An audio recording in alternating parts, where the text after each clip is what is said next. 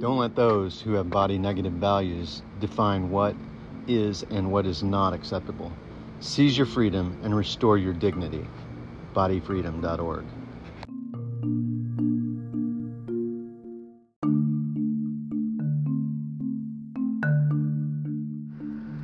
The path to body acceptance is quickly accomplished and is fun, since nudity is our natural state. So is body acceptance our natural state. We are born with it and are returning to it. And since we have already been there, there is nothing new to learn. It is simply a remembering of something we've already experienced and is accomplished with great joy and freedom and a sense of returning home. Daniel Ziegler.